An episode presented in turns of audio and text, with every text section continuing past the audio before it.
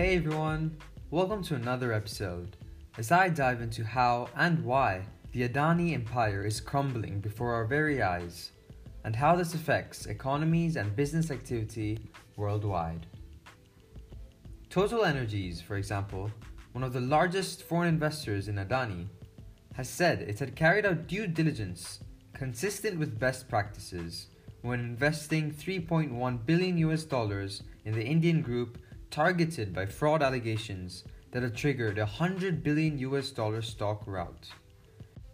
Total's defense comes after short seller Hindenburg Research alleged last week that Adani Group had engaged in stock manipulation and accounting fraud and said it had taken positions betting against the group. Hindenburg Research has done this with many firms around the world in the past.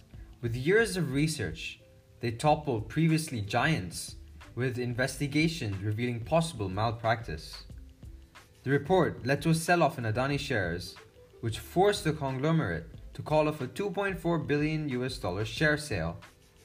Hindenburg's claims have become a cause for attack for opposition parties in India, who allege that tycoon Gautam Adani's rise was helped by close ties with Prime Minister Narendra Modi's government, something both sides deny.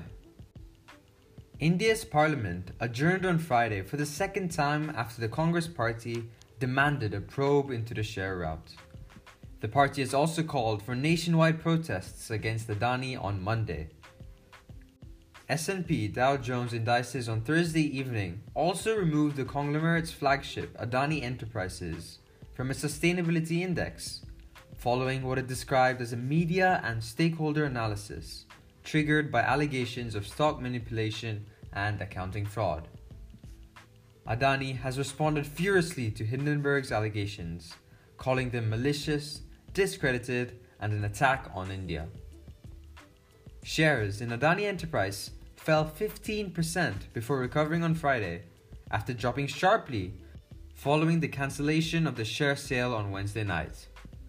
Adani said it acted after the sell off left the value of shares far lower than the price at which they were offered to investors. Mohit Ralhan, chief executive of TIW Capital, an asset management company, said Hindenburg's report threatens to undermine investor confidence in India more broadly and in the nation's regulatory framework. This will be detrimental for FDI or foreign direct investment within India, as reputation and credibility of the entire structure within India takes a hit. Adani has tried to reassure investors about its financial footing.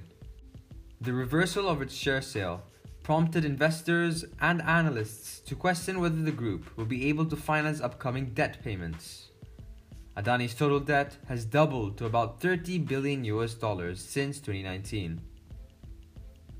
Gautam Adani said on Thursday that his group had an impeccable track record of fulfilling our debt obligations.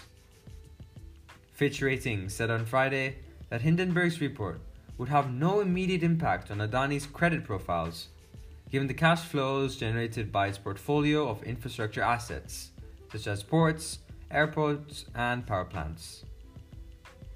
It is curious to see Hindenburg Research rising out of obscurity after a long wait and committing a so called act of good as they aim to topple and remove malpractice within top companies. It will be interesting to note how Adani Group clears allegations and restores credibility after taking heavy losses by the founder and the group as a whole. So, that's it for today's episode, folks. Hope you enjoyed it and learned something new. Stay tuned and see you next week.